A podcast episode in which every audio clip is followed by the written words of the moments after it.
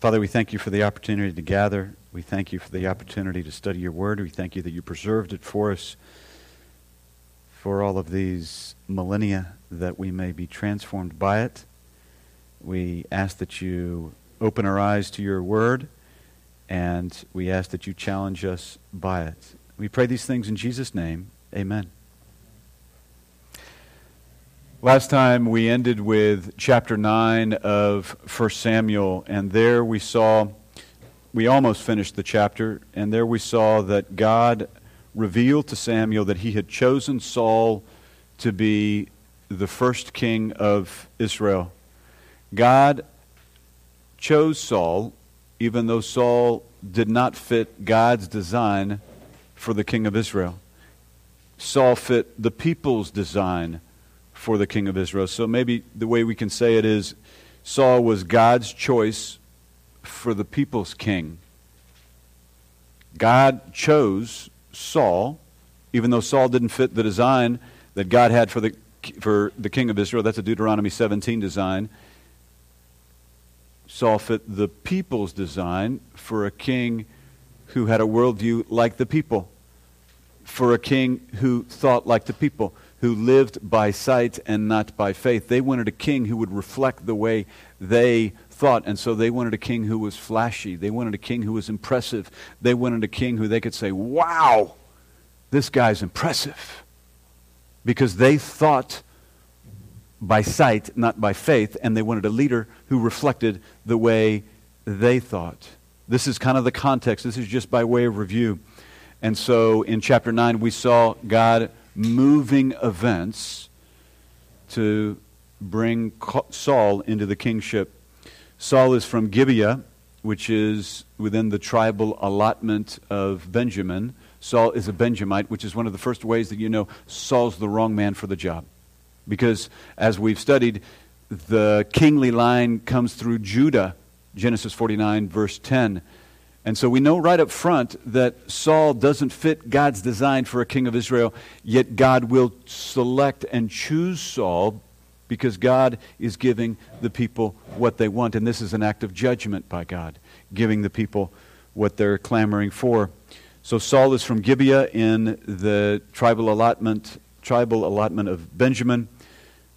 Saul's father in 1 Samuel chapter 9, sent him and a servant to search for some lost donkeys. Donkeys are valuable, they're a valuable livestock. And after a few days of searching, they can't find it, so Saul says, Let's go home. Let's shut it down. We can't find the donkeys. It's the servant who says, Well, let's go see the seer. Because maybe the seer, whose name is Samuel, can see that which we cannot see. Maybe he can see where the donkeys are. Because remember, seer is another name for prophet. And so Saul follows the counsel of his servant, and they make their way to Ramah. Ramah is only about five miles north of where Saul is from in Gibeah. And Saul literally walks right into Samuel. And Saul says, Will you show me who the seer is? And Samuel says, I'm the seer. Because God is a God of absolute control. His sovereignty means he is in complete control. He moved the donkeys to be lost. He moved the donkeys so it's difficult for Saul and the, and the servant to find the donkeys. He moved it so that it was this particular servant who would be with Saul at this time. And that servant will say, Well, hey, why don't we go see the seer, who's Samuel? As opposed to some other servant who might have said to Saul, Yeah, you're right, let's quit, let's go home because we can't find the donkeys. And so now God moves Saul literally face to face with Samuel because God is moving events so that Saul will be the next king, the first king of Israel. We also saw that Samuel took Saul to the high place, the high place there at Ramah. This is in a time of Israel where worship, where God allows them to worship in locations other than where the tabernacle was. We saw in the, in the Mosaic Law that they were to worship in the spot that God would designate, which was first where the tabernacle was at Ramah, the home of the hometown of Samuel, and then ultimately that would be, it would be the place of worship would be in Jerusalem where the temple was that Solomon built. But during this interim period where it's not clear where the tabernacle is, Ramah has been uh, destroyed by, excuse me, Shiloh. The tabernacle was at Shiloh. I didn't mean to say Ramah. The tabernacle was at Shiloh. The Philistines destroyed Shiloh. And from, from, from that instant, they took the, the Philistines took the ark. It made its way through the Philistine lands. God cursed the Philistines. They said, Get that thing out of here because the curses were so bad and ugly. And so then the ark makes, it, makes its way to Kiriath Jearim, where it stays for decades. But because this time period, you've got this interim time period where there is no centralized formal place of worship, either at Shiloh or in Jerusalem, God allows them to worship in the high places. High places would be at a hill, at a mountain, where they would build an altar and some place of worship. So Samuel takes Saul up to the high place at Ramah, where Saul would worship on behalf of the people and with the people. There they offer a sacrifice excuse, where, where Samuel would worship.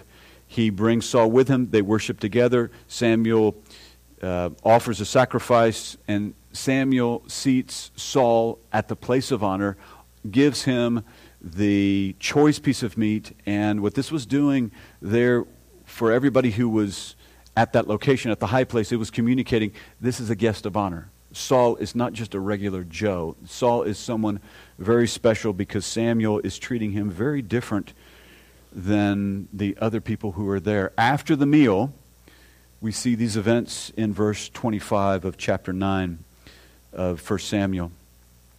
When they came down from the high place into the city, Samuel spoke with Saul on the roof. This is probably the roof of Samuel's house. Apparently, Samuel invited Saul and the servant to spend the night at his house that evening. Remember, the Middle East is a culture of hospitality.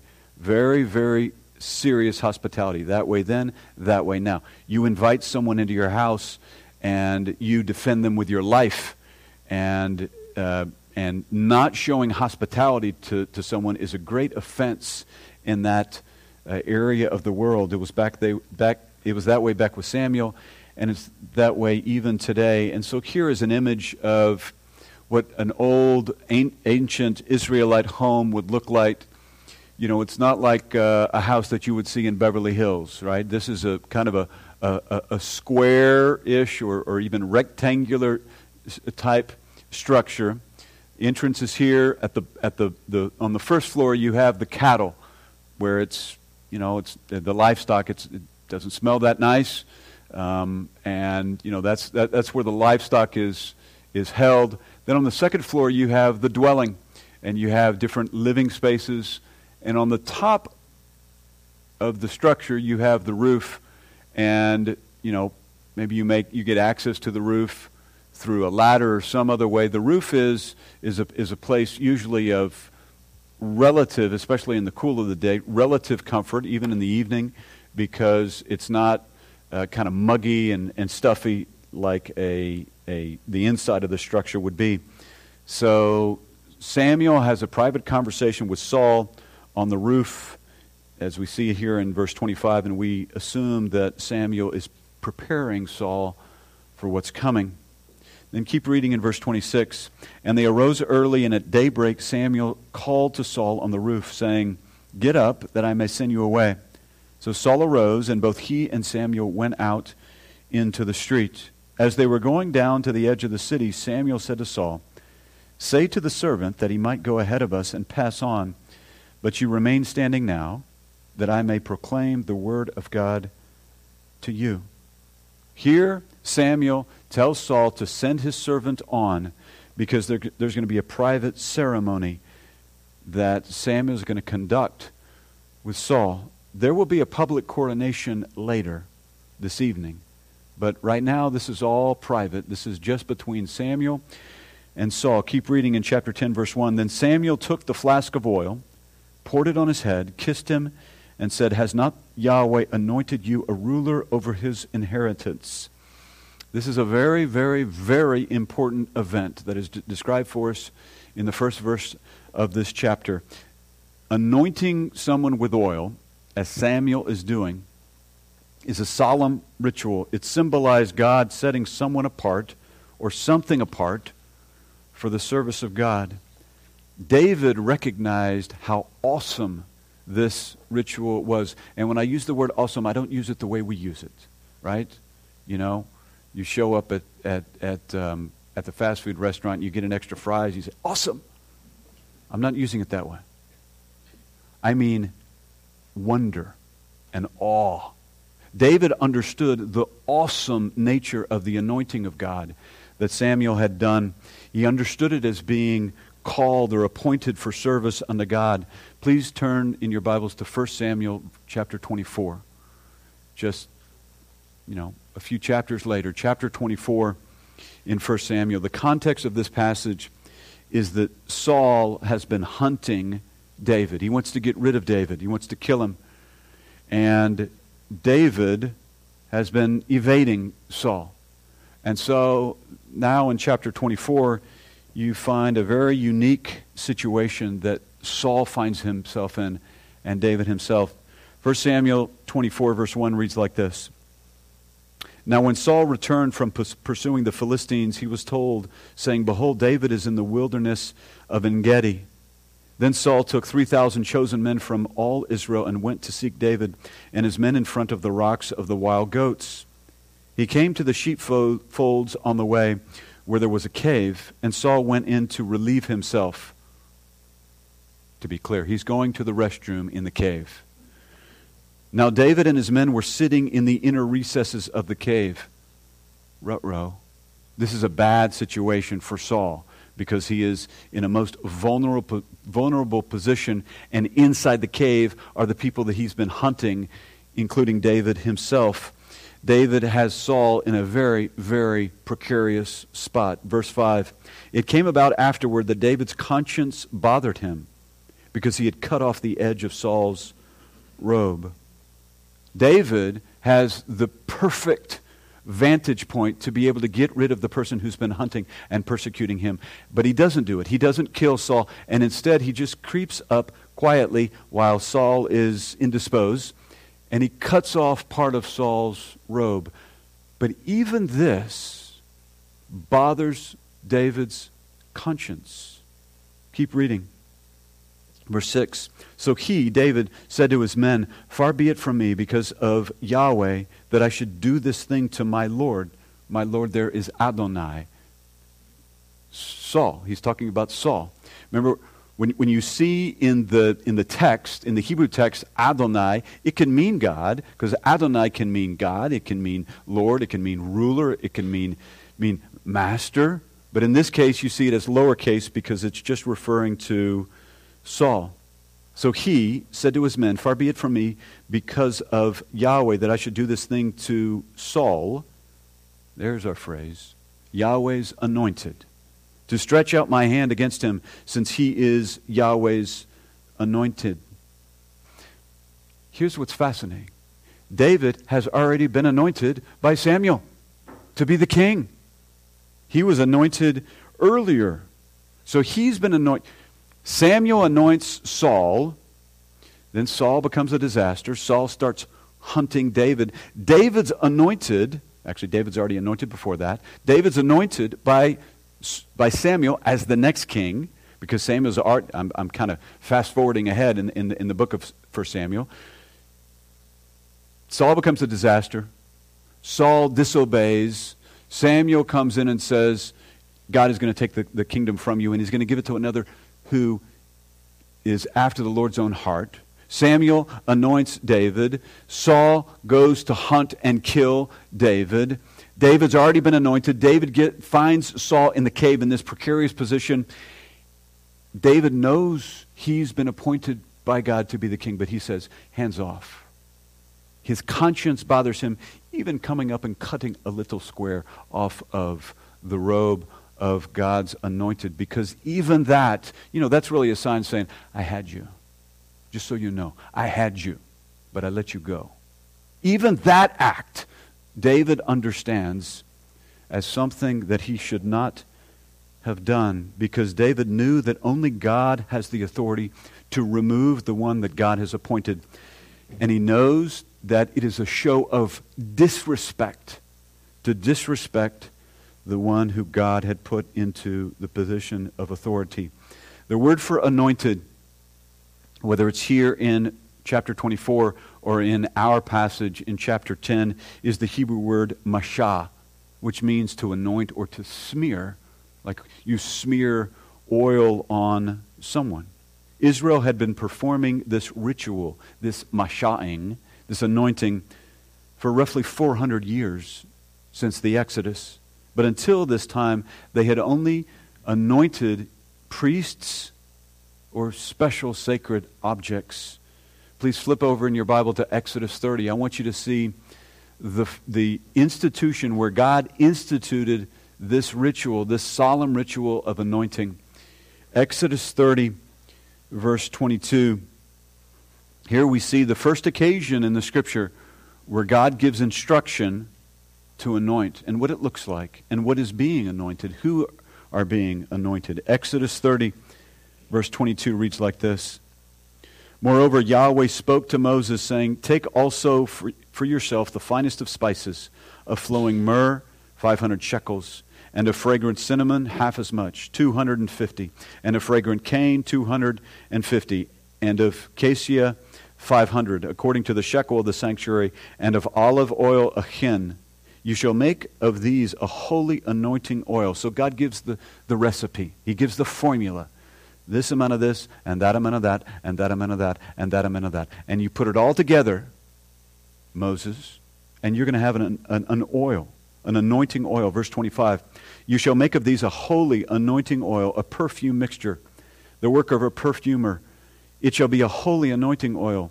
With it you shall anoint the tent of meeting, the tabernacle and the ark of the testimony, the ark of the covenant, and the table and all the, its utensils, and the lampstand and its utensils, and the altar of incense, and the altar of burnt offering and its utensils, and the laver and its stand. You shall also consecrate them.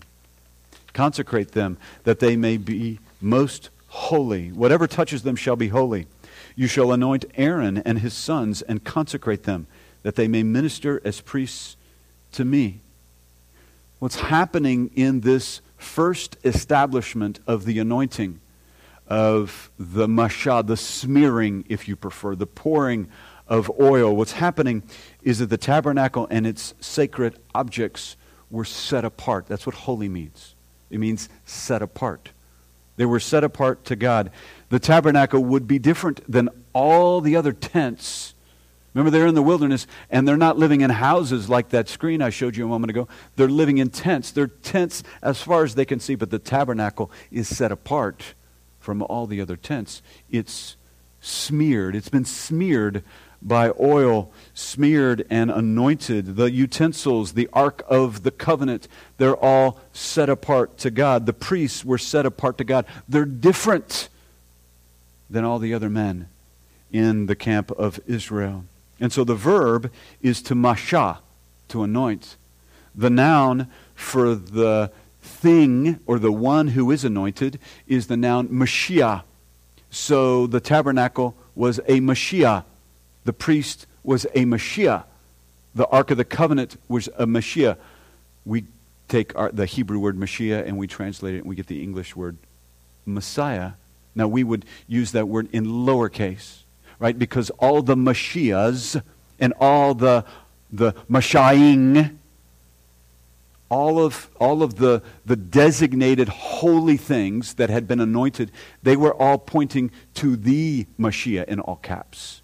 They're, they were all pointing to that person who was designated for the ultimate service unto God and unto God's people. The Ark of the Covenant, the tabernacle, the priests, all designated for service to God and to God's people.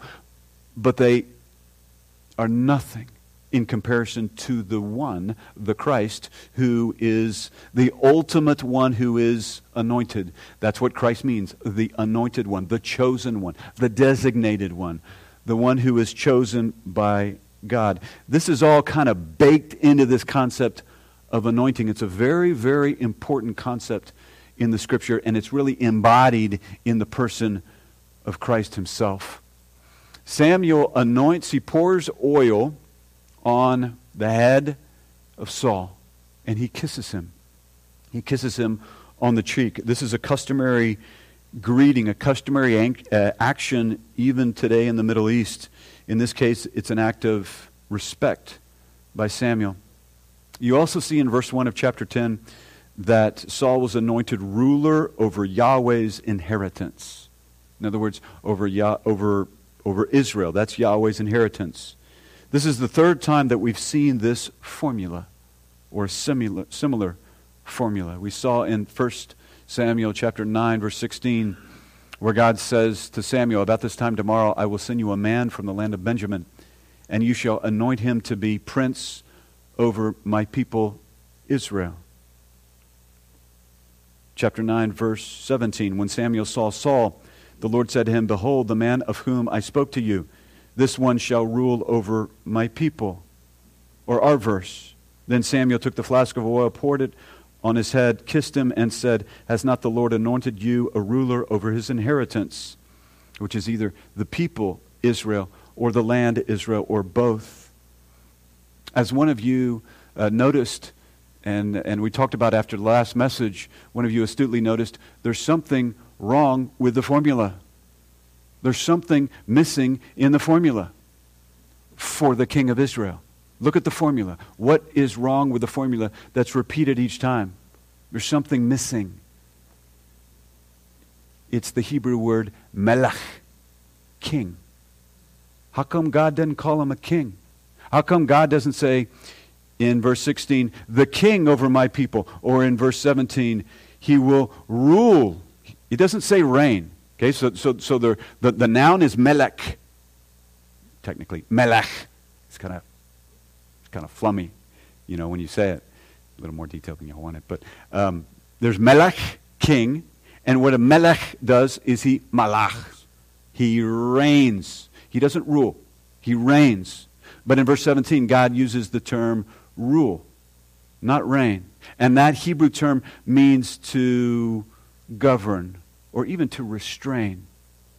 And then in verse 1 of chapter 10, we see this word that is for a ruler, but not for a king. God's not using the word king for the first king of Israel. He's not even anointed using the word king here in verse 1. It's true that he will be called king later, but what we're seeing up front in this description of Saul is that Saul does not fit God's design for the king of Israel, although he is anointed to be the king of Israel. In judgment, God is giving the people what they want, which is sometimes one of the worst judgments that God gives us to grant to us our sinful appetite. Because the people have been crying out for a king because they want to be, to use the phrase that they used with Saul in chapter 7, they want to be like all the other nations. They don't want to be distinct the distinct people of God. They want a king like all the nations. And so in this formula, the phrase my people or my inheritance is emphasizing God's authority, God's sovereignty. The people think that they are in control. They think that they've gotten God to give them what they want. They think that they are controlling God, but it's God who's judging them by giving them what they want. That's true. But this is an act of judgment, as we'll see as these events unfold. Now, Samuel is about to give three signs to Saul, three signs to validate the anointing that he's just done, to, to validate the selection that he has represented in the anointing process of pouring oil. Look at verse 2 of chapter 10. This is the first of the signs. When you go from me today, then you will find two men close to Rachel's tomb in the territory of Benjamin at Zelzah. And they will say to you, The donkeys which you went to look for have been found. Now behold, your father has ceased to be concerned about the donkeys, and is anxious for you, saying, What shall I do about my son? This is the reason why Saul made his way to Samuel in the first place, is because, as I mentioned earlier, he was looking for donkeys. Now we have two strangers who will walk up and say, Saul, the donkeys you were looking for, they've been located. God made the donkeys lost, and God makes the donkeys found because God's in complete control. This is a sign of God's sovereignty. The first of the signs, sign number two, is in verse 3. Then you will go on further, Samuel says, from there, and you will come as far as the oak of Tabor. And there, three men going up to God at Bethel. Excuse me, there, three men going up to God at Bethel will meet you, one carrying three young goats, another carrying three loaves of bread, and another carrying a jug of wine. And they will greet you and give you two loaves of bread, which you will accept from their hand. These are worshipers, worshipers going up to Bethel. You know, you have these different names of towns in Israel, and whenever they start with Beth, that means house, like Bethlehem, house of bread. Bethel is house of God. El is a, is a short name of God. Yahweh, Elohim. El is short for Elohim. So Bethel means the house of God. These are worshipers that are going up to worship at Bethel, the town of Bethel. Maybe there was a high place at Bethel as well. They're going to offer sacrifices there. And what's happening is that God is saying, These worshipers that are coming to worship me, that are coming to offer to me, I'm going to take their offering that they were going to give to me, like the bread, and I'm going to have them give it to you. This is a huge, impressive thing that God is communicating to Saul that Saul is God's anointed and that Saul has been appointed by God to do that which God has designed to rule. Does God know that Saul is going to be a disaster? Absolutely. Does Saul not fit God's plan for a king? He doesn't. But the sovereignty of God and the free will of man coexist. And so God is anointing Saul and has appointed Saul to serve as the first king of Israel.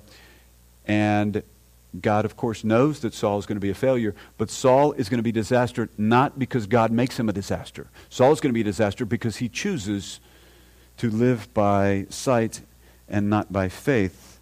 What God is communicating here through Samuel is that the second of these signs is a sign, again, of God's sovereignty, where he brings these people along, these worshipers along, and they use the offerings that they would have offered to God, and they use it to provide for God's anointed. Look at the third sign. You see it in verse 5.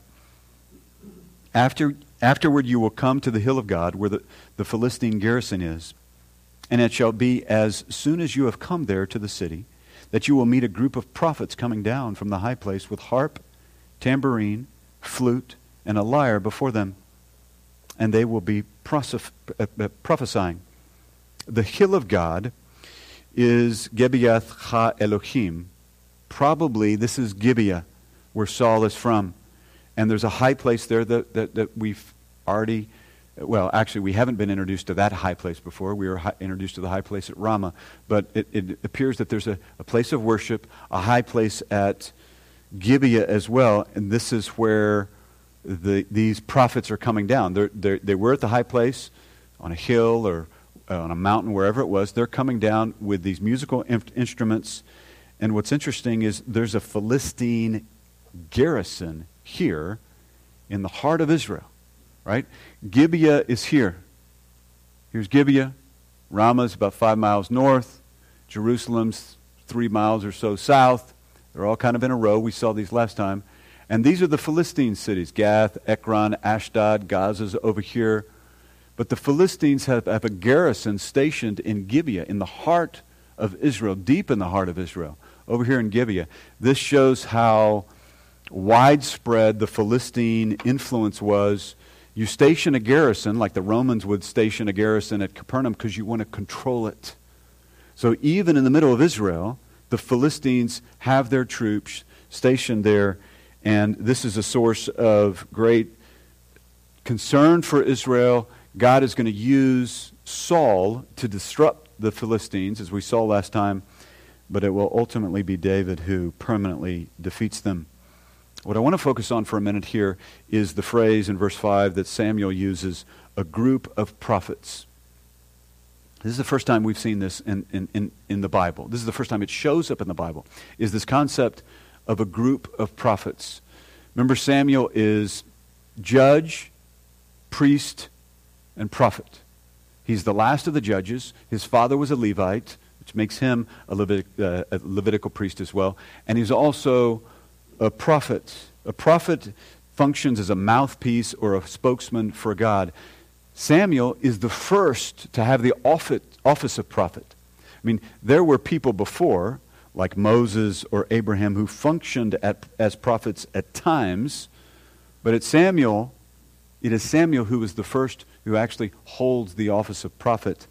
And so here we see not just Samuel, but a group of prophets. Later on in chapter 19, Samuel will lead a school or a band of prophets, and it may be that Samuel is the one who actually established it. Elijah, Elisha will also lead a, a school of prophets.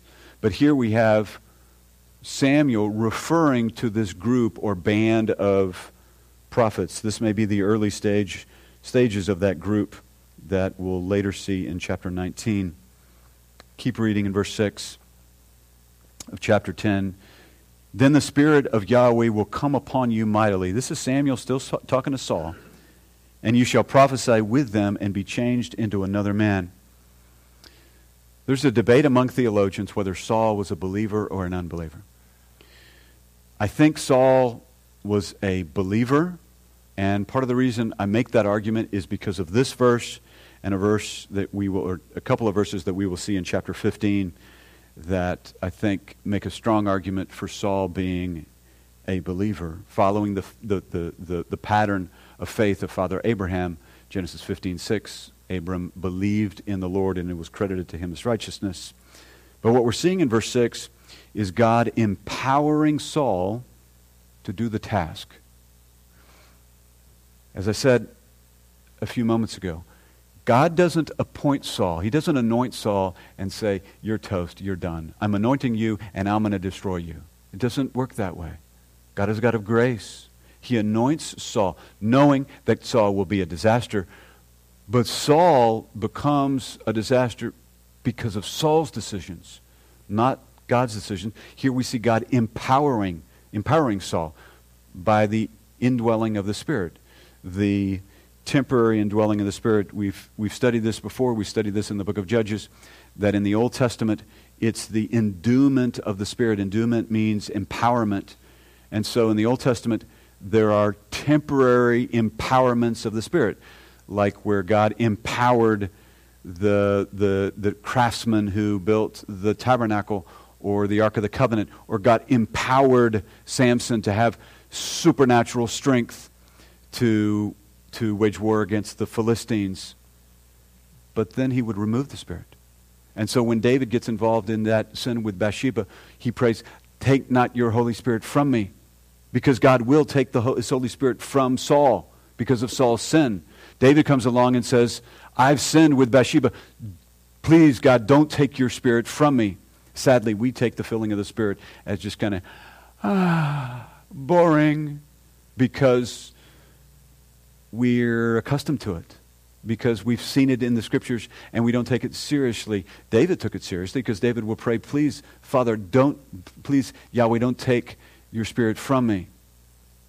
This is a temporary endowment of the Spirit because God is empowering Saul to do the task, the difficult task of ruling. This is the same thing that God did with many of the judges. What we're seeing with this third sign for Saul is that the Spirit will come upon him, will transform him, and Saul will prophesy along with other prophets. Keep reading in verse 7.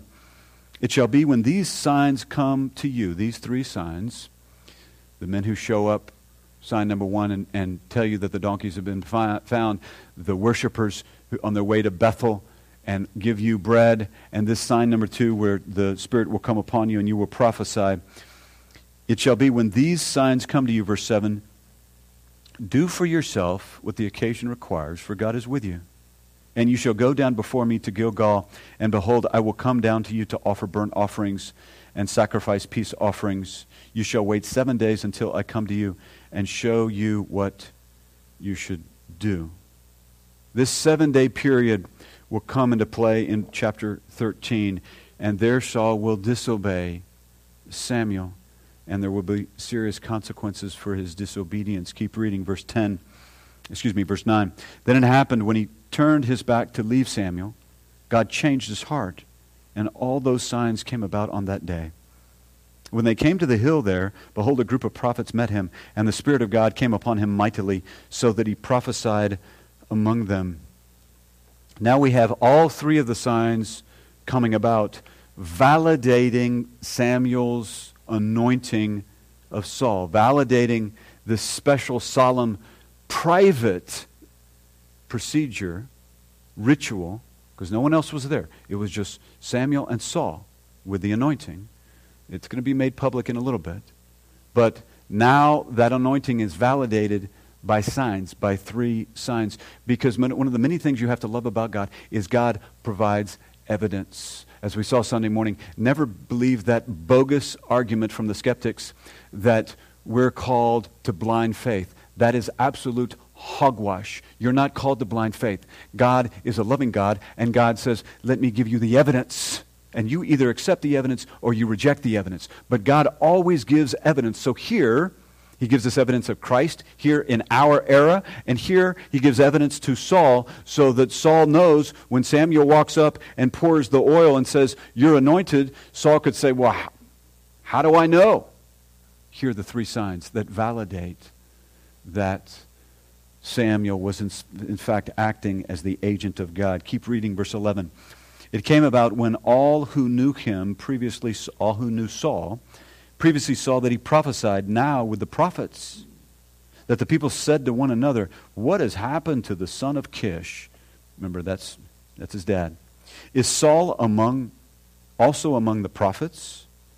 People were surprised to see Saul prophesying, speaking the things of God. I don't think they're, they're you know, as, as some in Christianity would say, they're kind of, you know, rolling around on the floor, wailing and making a bunch of noise and waving their hands and doing some sort of ecstatic mojo experience. I don't think that's going on at all.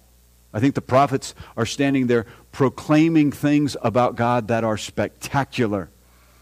And Saul, a regular Joe, gets into the crowd, the band of prophets, and he does the same thing that the other prophets do. This is what causes the people to be stunned. That's Saul who's there among the prophets. It's not that he's a prophet, but he's prophesying as the prophets do. This is, this is something that is bewildering to the people. Look at the language of verse 12. A man there said, Now who is their father? Therefore, it became a proverb Is Saul also among the prophets? Remember, in biblical times, the, the, someone would say, he's the father of him. Or you'd use the, the, the, the, term father to mean source or to mean origin. I think this verse is reflecting how stunned the people are because the people knew that the prophets got their power from God, but Saul, who was not a prophet, is doing what the prophets do. And so this proverb is Saul a prophet? The answer is no, he's not a prophet. He's a king. They don't know that yet. They don't know that he's even been anointed as king. They just know that this is a regular Joe, Saul, and he's in this band of prophets who is doing the thing that the prophets do. And so this is a statement of bewilderment and, and, and what's happening here kind of statement. They don't understand because it hasn't been revealed to them yet the calling that God has for Saul. Keep reading in verse 13. When he had finished prophesying, he came to the high place. That's Saul came to the high place. Now Saul's uncle said to him and his servant, Where did you go? And he said, To look for the donkeys. When we saw that they could not be found, we went to Samuel. Saul's uncle said, Please tell me what Samuel said to you. So Saul said to his uncle, He told us plainly that the donkeys had been found. But he, Saul, did not tell him about the matter of the kingdom which Samuel had mentioned. Saul goes home to Gibeah, sees his uncle, sees his family, says, I met with Samuel. Samuel found the donkeys. Samuel told, Samuel told us that the donkeys were found. That's it. Let's go talk about the Astros. Let's go talk about the weather. Saul doesn't mention the most important thing he's heard that he's going to be the first king ever of Israel. Mum's the word. He didn't mention that at all. I think this may be a statement of Paul's uh, of Saul's humility because I think he was a, a, a humble man and we should give praise where praise is due. What's going to happen here is he starts with these characteristics and you say, this is going to be a great reign. Saul's going to be a great king. He's a humble man. In a little bit, you're going to see that he's a wise man. But you can only last so long living by sight as opposed to living by faith.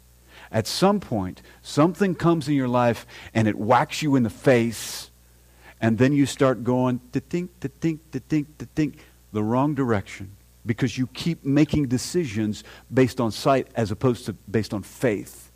And that's what Saul's going to do, step by step by step. And before he knows it, he's going to be a complete disaster. But here he begins with humility. I think it's fair to say that this is humility. Now comes in the next passages, in the next, in the next few verses, this great coronation, the public coronation. Look at verse 17. Therefore, therefore Samuel called the people together to Yahweh at Mizpah. This is the second time that Samuel has summoned the people at Mizpah. You remember the first time was back in chapter 7. And in chapter 7, they called on the Lord to deliver them from the Philistines. They were in a pickle. Right? They're fearful of the Philistines. The Philistines are a constant threat for the Israelites during this era. And so back in chapter 7, they Samuel calls them to Mizpah. They recognize that they need the Lord. And so they fast, they confess their sin before God. They ask Samuel to pray for them that God would deliver them from the Philistines. And sure enough, God gives them a great victory over the Philistines. But that was that generation. This generation, eh, whatever.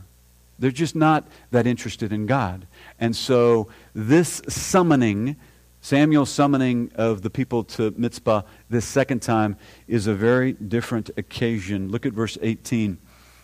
And he said to the sons of Israel, Thus says Yahweh, the God of Israel, I brought Israel up from Egypt, and I delivered you from the hand of the Egyptians, and from the power of all the kingdoms that were oppressing you.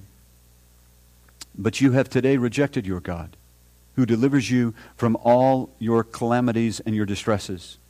Yet you have said, No, but set a king over us.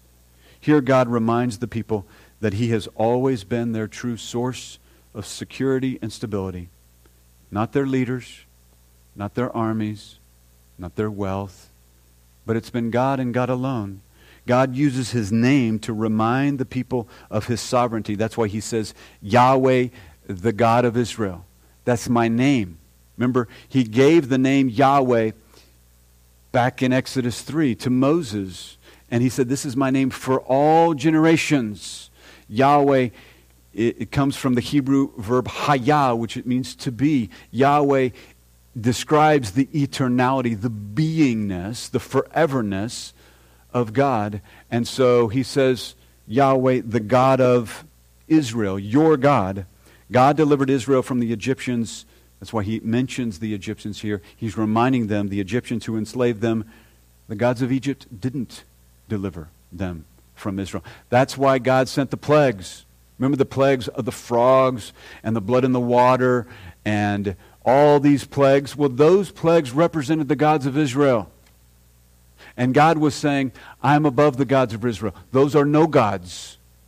I'm the only true God, the God of the, the God of the Egyptians, I meant to say, the God of the Egyptians, the gods of the Egyptians with their frogs and, and all of their other uh, gods that they had were false gods. And so the God of Israel, Yahweh, was saying to the Israelites when he sent all the plagues through Moses, I'm the true God, your gods are the gods of the Egyptians, they're not going to deliver you. I'm going to make Pharaoh allow you to leave the former slaves of Egypt. God delivered Israel from the various kingdoms that had attacked them. That's why he references kingdoms here the Amalekites, the Amorites, the Canaanites, the Moabites, all the different ites. He delivers them, not the gods of those various peoples. Look at the phrase today, but today you have rejected your God. This is a damning, indicting phrase for the Israelites. In chapter 7, they accepted Yahweh as their deliverer the first time they were at Mizpah, as their deliverer from the Philistines. But now they want a new deliverer, lowercase d. A new deliverer, a king like all the nations. Keep reading in verse 19. Now, therefore, present yourselves before Yahweh by your tribes and by your clans. Samuel has them assembled by tribes and clans. Remember, the, the first designation is tribe. Then within a tribe, you've got the clans. And then within the clans, you've got the, the individual families. And so Samuel has them uh, assembled based on clan and based on tribe. And what's going to happen is he's going to use this assembly to display the supernatural sovereignty of God, to display that God is in absolute control and that God has, in fact, by his sovereignty, selected Saul as the king. No one knows in the assembly about the secret anointing that's already happened because no one was there. Saul told Samuel told Saul to send off his servant. No one knows. And Saul hasn't told anybody because mom's been the word for him. He doesn't want to tell anybody because he really doesn't want to serve. He really doesn't want to serve God and God's people. We'll see that in a moment. No one in the assembly knows. And so, what God does is he creates through his servant Samuel, he creates a ceremony for the benefit of the nation so that they will see that Saul is in fact chosen by God. God does something supernatural in this assembly through the casting of lots. Keep reading in verse 20. Thus Samuel brought all the tribes of Israel near, and the tribe of Benjamin was taken by Lot. Verse 21. Then he brought the tribe of Benjamin near by its families, and the Matrite family was taken, and Saul, the son of Kish, was taken. But when they looked for him, he could not be found. Lots are kind of like, as we studied in the book of Jonah, kind of like modern dice that you would kind of cast as you would uh, a, a, couple, couple of pieces of dice. Sometimes God allowed the Israelites to cast lots to determine his will, like on the Day of Atonement in Leviticus 16. The high priest was to cast lots to determine which goat is going to be sacrificed and which is the scapegoat that will run off into the mountain into the mountains carrying symbolizing the, the sins of the people being being sent off. The day of atonement, Yom Kippur, the day of the day of forgiveness of the sins of the people.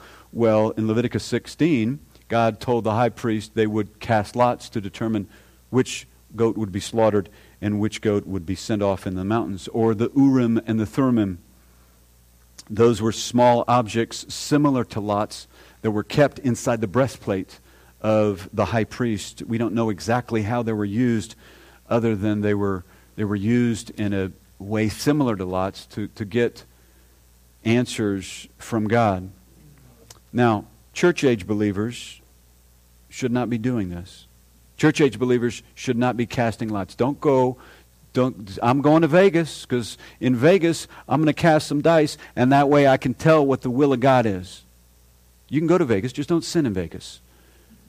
Nothing wrong with Vegas. Just don't sin when you go to Vegas. But casting lots is not what we should be doing today. We don't determine the will of God by casting lots. We have the completed canon of Scripture, the full revelation of God.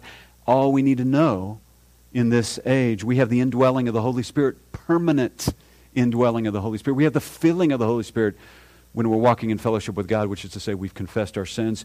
We're, in fact, priests. We are, part of the royal priesthood of God. We don't need a middleman, a middle woman in some denominations to be the priest. You don't need that. You're, you have immediate access to God because you're your own priest. So we don't, we don't cast lots the way they did back then. What's happening in our passage is that God is sovereignly moving the lots so that the tribe of Benjamin is selected. And then so that the clan of Matri is selected. And then so that the family of Kish is selected. And then so that Samuel himself is selected, but Samuel's nowhere to be found. Samuel is gone. But what God is doing is He is exercising His sovereignty because even the lots roll the way God moves them to roll. We know that from Proverbs 6:33 where we read the lot is cast into the lap, you know, they would they would open up their they have a tunic and they'd open up their tunic and they they they throw the, the, the lot into this kind of open area of the tunic. And so in, in Proverbs 6:33 the lot is cast in the lap, but it's every decision is from Yahweh. Yahweh is moving the lots supernaturally so that they make their way to point to none other than Samuel, because in his judgment of the people, God is going to give them a king who fits perfectly their design for a king, the type of king that they want. Keep reading in verse 22. Therefore, they inquired further of Yahweh, Has the man come here yet? Where's Saul? So Yahweh said, Behold, he is hiding himself by the baggage this is not a good look for the king. To be, to be hiding behind the equipment. Soon a king will be, or in the not too distant future, a, king, a new king will be coronated in England. And can you imagine the king hiding somewhere in the back behind everything? And people say, Where's the king to be coronated? And someone finds him cowering in the back. It's not a good look. But that's where this king is found. That's God has to reveal to Samuel where this king is. It's true that at least initially Saul begins in, humil- in humility, but I think really what this text is revealing is that it's giving us a contrast. It's giving a, us a contrast between Saul and David. Saul is reluctant and hesitant to serve God and to serve God's people, unlike David right? Chapter 17, the teenager walks up and he sees the armies of God quaking in their boots, and he sees the giant down there in the valley taunting the, the, the armies of Israel. And the little teenager looks around and he sees the armies of Israel, and he says, Who is this uncircumcised Philistine who taunts the armies of the living God? In other words, bring it on. Let me at him. Now, he's going to do it in the power of God, in the will of God, in the strength of God, but little David can't wait to serve God and serve God's people. Saul, he's cowering, hiding behind the luggage. No one knows where he is, even though he's already been anointed the first king of Israel. That's what we're getting. We're getting a contrast, a stark contrast between the king who will be a false start, not a false start by God, but a false start by the people because, because the people don't want a Deuteronomy 17 king, a king that fits God's design for a king. They want a king who's impressive, who's tall, who's handsome, who looks good. Because that's the kind of king that we can relate to. They don't want a king who's obedient to God. That's irrelevant. They don't want a king who's interested in God's ways. That's, that's lame. We want a king that we can see his power, his strength, his impressiveness. Look at verse 23. So they ran and took him from there. They have to drag him. So they ran and took him from there. And when he stood among the people, he was taller than any of the people from his shoulders upwards. Samuel said to all the people, Do you see him whom Yahweh has chosen? Surely there is no one like him among all the people. So all the people shouted and said, Long live the king. This is the coronation of King Saul. This is the public ceremony of King Saul. And Samuel's words are dripping with irony. Dripping full of irony. Here's the king you wanted. He fits the build perfectly. He's tall. He's handsome. He's very impressive. He fits your pattern for a king, people, perfectly. Here's what happens rejection of God produces absurd results in the mind of the people of God, for them and for us. On the one hand, the people were willing to trust God to give them a king like all the nations. They called to Samuel to ask God, give us a king like all the nations. So they trust God for that. But then they don't trust God to be the one who delivers them, to use the language in verse 18, from calamities and from distresses. They don't trust God to give them a king that fits God's pattern, a Deuteronomy 17 king.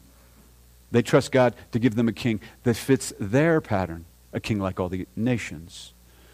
You see the inconsistency, the, the, the, the mental, logical fallacy in their thinking. This is what sin produces, what, what distrust of God produces in our minds. In judgment, God will give them what they want, and it will not end well. Hosea 13:11 there God says, "I gave you a king in my anger, and I took him away in my wrath." Rejection of God never produces a happy ending. It always produces it seems good in the moment. It seems like it makes sense in the moment. It seems logical in the moment. But it always produces a bad thing. And sometimes getting what you want is not the best thing. Sometimes getting what you want is actually judgment from God. Look at verse 25. So they ran and took him from there. Excuse me, verse 25. Then Saul told the people the ordinances of the kingdom and wrote them in the book and placed it before Yahweh. And Samuel sent all the people away, each one to his house. The book is probably, the Hebrew word here for book is probably a scroll. And so what Samuel's probably doing is writing the parameters of how a king was to rule. He's writing it from Deuteronomy 17. Look at verse 26. Saul also went to his house at Gibeah, and the valiant men whose hearts God had touched went with him. Again, God supports Saul. God put his spirit into Saul. God coronates Saul. And now God raises up valiant men, whether you want to call them his the Secret Service, the bodyguards, the, the, the cadre who will far, form an army, whatever you want to call it. These are valiant men that God moves. It says that God moved their hearts to support Saul. Because the disaster of Saul will not be of God's doing, it will be of Saul's doing by living by sight as opposed to by faith. Look at verse 27. But certain worthless men said, How can this one deliver us? And they despised him and did not bring him any present. But he kept silent. So it was customary to bring a gift to the king. He's the first king of Israel, but they know the customs of other kings. It would have been customary to bring a gift as, a, as, a, as a, an act of respect, but some didn't do that. They were disrespectful, and in fact, it calls them worthless, literally, sons of Belial. We've seen that phrase before at the beginning of the book of 1 Samuel. The sons of Eli, Hophni, and Phinehas were described as sons of Belial. Belial, as we studied, came to be a name in the New Testament, a name for the devil himself. And so these men are called worthless, sons of Belial, because they don't bring a present to the, to the new king. They disrespect the king. By disrespecting the king, they're disrespecting the one who anointed him king. They're disrespecting God himself. This is a lesson for us. I mean, the lesson that we get of this same principle is Romans 13, that we are to honor our leaders, as crummy as they may be. But we are to show respect to our leaders, not because they're so great, but because the God who put them in place is so great. We respect them because we respect God, even though often they are terrible leaders. But God has put them in, put them in place. And by disrespecting them, we disrespect the one, God Himself, who put them in office. What we're seeing here is actually wisdom by Saul because he doesn't go after these guys who disrespect them. He exercises wisdom. He, it says he keeps silent at the end of verse 27. He, he was keeping silent. He showed wisdom, and he doesn't, this is not the time to deal with people who are disrespectful. And he just leaves it alone. What we see at the beginning of the reign of Saul is humility and wisdom. And it makes you think that the reign will go well, but it will not. What's missing in the text, what's conspicuously absent from the text, is any description about Saul having an interest in the Lord. I mean, so far, since we've been introduced to Saul, have we seen any statement that Saul's interested in the ways of God? That Saul's interested in the Word of God? That Saul's interested in even worship? You don't see that. Now, he prophesied, the Spirit came upon him. He follows the instruction of Samuel, mainly, except for hiding behind the, the luggage. But you don't see any description of him following God, having a desire for God, unlike the next king who longs for God, who God describes as a man after my own heart. What a compliment from God himself. You don't see any of this with Saul because Saul is a man who lives by what he can see, not by the invisible God and the ways of the invisible God. So he fits the design of the people perfectly. And we'll see more about this next time. Let's close in prayer. Father, we thank you for the opportunity to study your word. Help us learn from the experience of Saul that we may be obedient to you and that we may live by faith in you, not merely by sight. We pray these things.